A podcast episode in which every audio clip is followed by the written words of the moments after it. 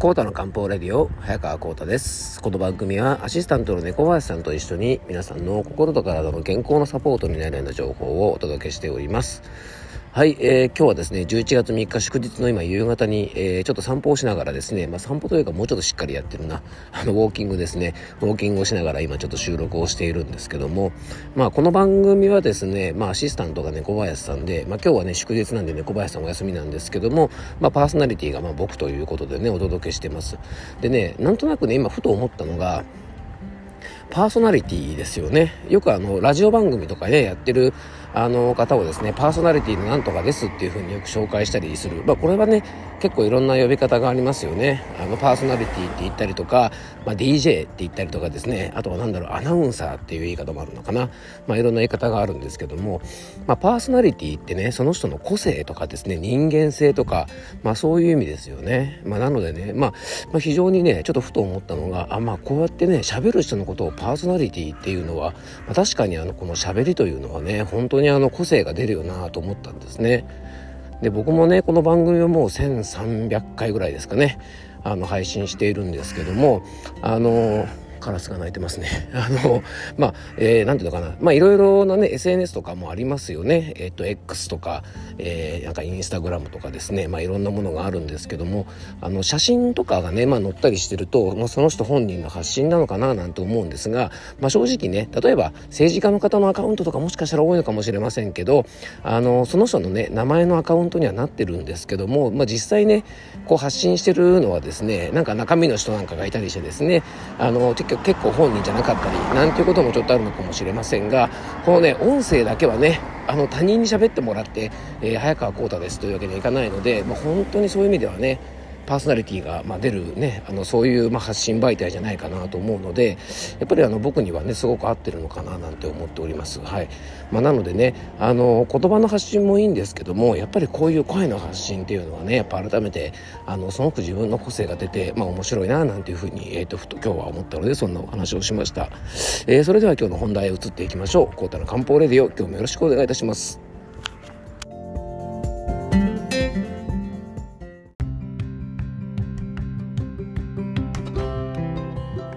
はい、えー、それでは今日の本題へ入っていきたいと思うんですが、今日はですね、秋の肌トラブルについてね、えー、ちょっとお届けしていきたいと思います。まあ、秋というのはですね、肌トラブルが非常に増える時期で、まあ、これはね、漢方的には、秋はですね、五臓の中の肺が弱る時期で、まあ、肺鼻大腸といってですね、まあ、空気の通り道であったり、えー、水の通り道であったり、いわゆるですね、えっ、と、空気と触れるようなところが弱るんですね。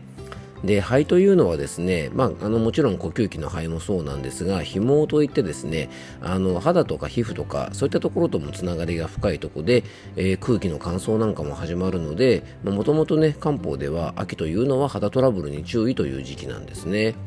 で特にね今年は、まあ、日中の気温がね、あの本当ね11月に入ったからもね夏日になるような日もあったりして、あの寒暖差とかね思わぬ暑さとか、まあ、そこに空気の乾燥も加わるわけですから、まあ、お肌にとってはですね非常にあの今年は厳しい秋じゃないかなというふうに思っております。あとね、今年はあの長引いた猛暑なんかも影響で、まあ、肌トラブルをね抱えている方がね非常にあの増えるんじゃないかなと言われてます。なのでね、まあ、冬という時期がね、これからまあ控えているわけなんですが、まあ、当然寒さと乾燥で、まあ、冬はね、あの乾燥肌とかで肌が荒れやすい時期なので、まあ、本格的なね、その冬に入る直前の今こそ、ちょっと肌のケアをね、しっかりしておくことが大事なんじゃないかなと思います。まあ、寒くなったからではね、ちょっと手遅れなので、今から始めておきたいところですよね。でね、そんな秋の花のお手入れで大切なポイントが漢方的にはですね、実は木なんですね。まあ、気と聞いてもですね、多くの方がピンとこないと思うんですが、漢方では気血水というですね、まあ、体を構成するものがあるわけですね。で気は全ての源に源になるものでですね、まあ、体を病気から守ってくれたりとか気持ちを安定させたりとか、えー、血液とか体の中にあるものを巡らせたり、まあ、温めたり必要なものをですね体に留め置いたりするなど、まあ、この気というものにはいろんな働きがあるんですね。そしてね、冒頭あの、秋という時期は、えー、漢方の内臓機能、五臓の中では、まあ、肺の季節というお話をしましたが、実はこの肺ですね、まあ、空気を、まあ、取り入れるところでもありますから、当然この気というものとね、あの密接なつながりがあるんですね。でね、この辺りは、えー、なぜね、肺と気がつながるのかなんてところを話し出すとですね、まあまあ、これはね、かなり壮大なシリーズになってしまうので、まあ、ここでは割愛しますが、まあ、こういうのはね、漢方の理論なので、まあ、そういうもんだというふうにね、あの、ちょっと思ってもらうだけでもいいんじゃないかなと思います。まあ、そんな気なんですが、あの疲労とかストレスなどでね気を消耗してしまうとね気虚というね、えー、要は気が不足している、まあ、元気が不足しているような状態になって実は肌の弱りの原因となるんですね。あとですね、この気というものはたっぷりあってもですね、まあ、これまたね、まあ、ストレスとかいろんな原因で、この気というものがしっかり巡らない状態になると、気体という状態になって、まあ、これもね、実は肌トラブルの原因になるんですね。で、こんなね、気にちょっと注力して、えっとね、肌トラブルについてね、お届けしたいと思うんですが、あのー、こんなお肌のお悩みがある方はですね、もしかしたら元気不足のね、気虚タイプの方かもしれません。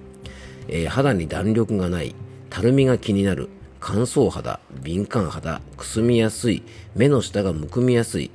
まあ、こういうね、肌のお悩みに加えて、まあ、日頃の体調で疲れやすいとか、風邪をひきやすい、冷え性、まあ、冷房が苦手、ね、あと低気圧、低気圧気味とかですね、えー、下の口、えー、下のベロの色ですね、下の色がちょっと薄いとか、えー、ベロに、下にですね、歯の跡がついているとか、まあ、不正出血をしやすいとか、えあと月経がね、こうダラダラ続くとかっていう方は、まあ、これはですね、気虚と言われる元気不足の方の体調の特徴なので、ちょっとね、日頃から気を補うような養生をされておくと、肌の方にもつながるんじゃないかなと思います。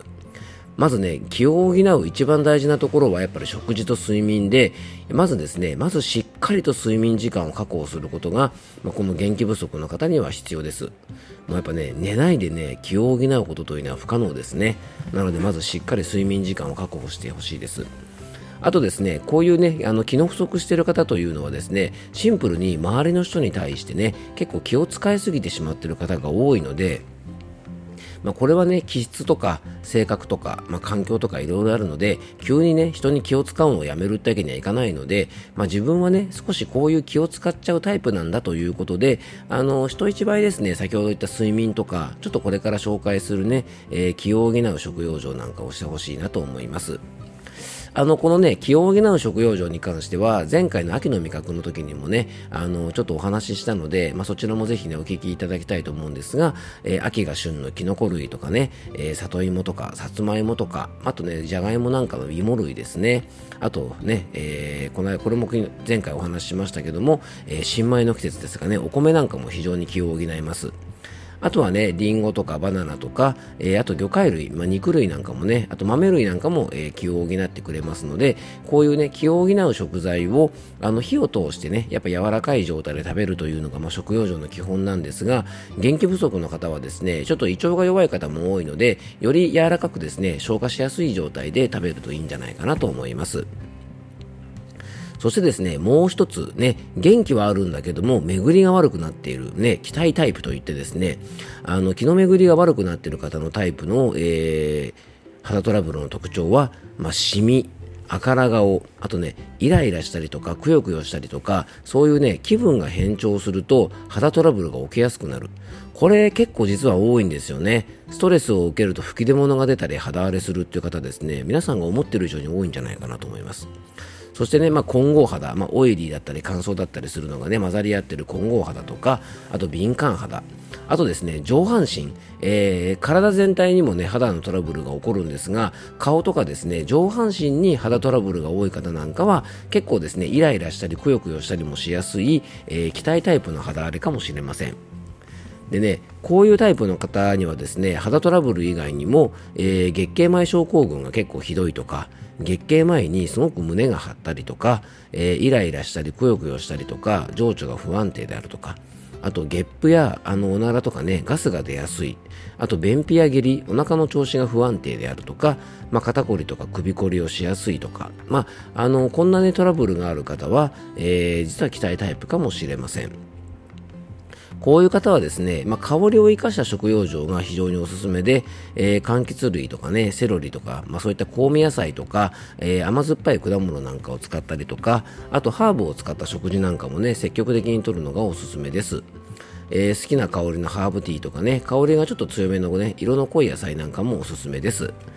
あと生活養生はね、もともとこれね、気はあるので、こういうね、気の巡りが悪い気体だけの方というのは、体力がある方も結構いらっしゃるから、あの、すっきり汗かくようなね、あの、ちょっとジョギングみたいな運動とか、あの、お風呂入ったり、サウナなんかでね、ちょっとスカッと汗をかいたりすると、割と肌の調子も良くなったりするので、あとね、あの、気の巡りが悪いんだけども、ちょっとね、体調的に疲れやすい方とか、疲れてるかなって方は、あの、運動に関しては、ウォーキングとかストレッチとかでね、まあ、体を伸びやかに、伸び伸びとさせるようなことをしてあげると、えー、ちょっと肌トラブルの改善とかにもつながりますのでね、あの、もしよかったら試してみてください。えっ、ー、と、今日はですね、秋はね、肌トラブルが多い季節ということで、木というものにね、ちょっと着目して、えー、肌トラブルの養生についてお届けしました。ね、ほんとね、これから冬にかけて肌荒れの季節ですので、えー、ぜひ早めのケアをね、していただけたらと思います。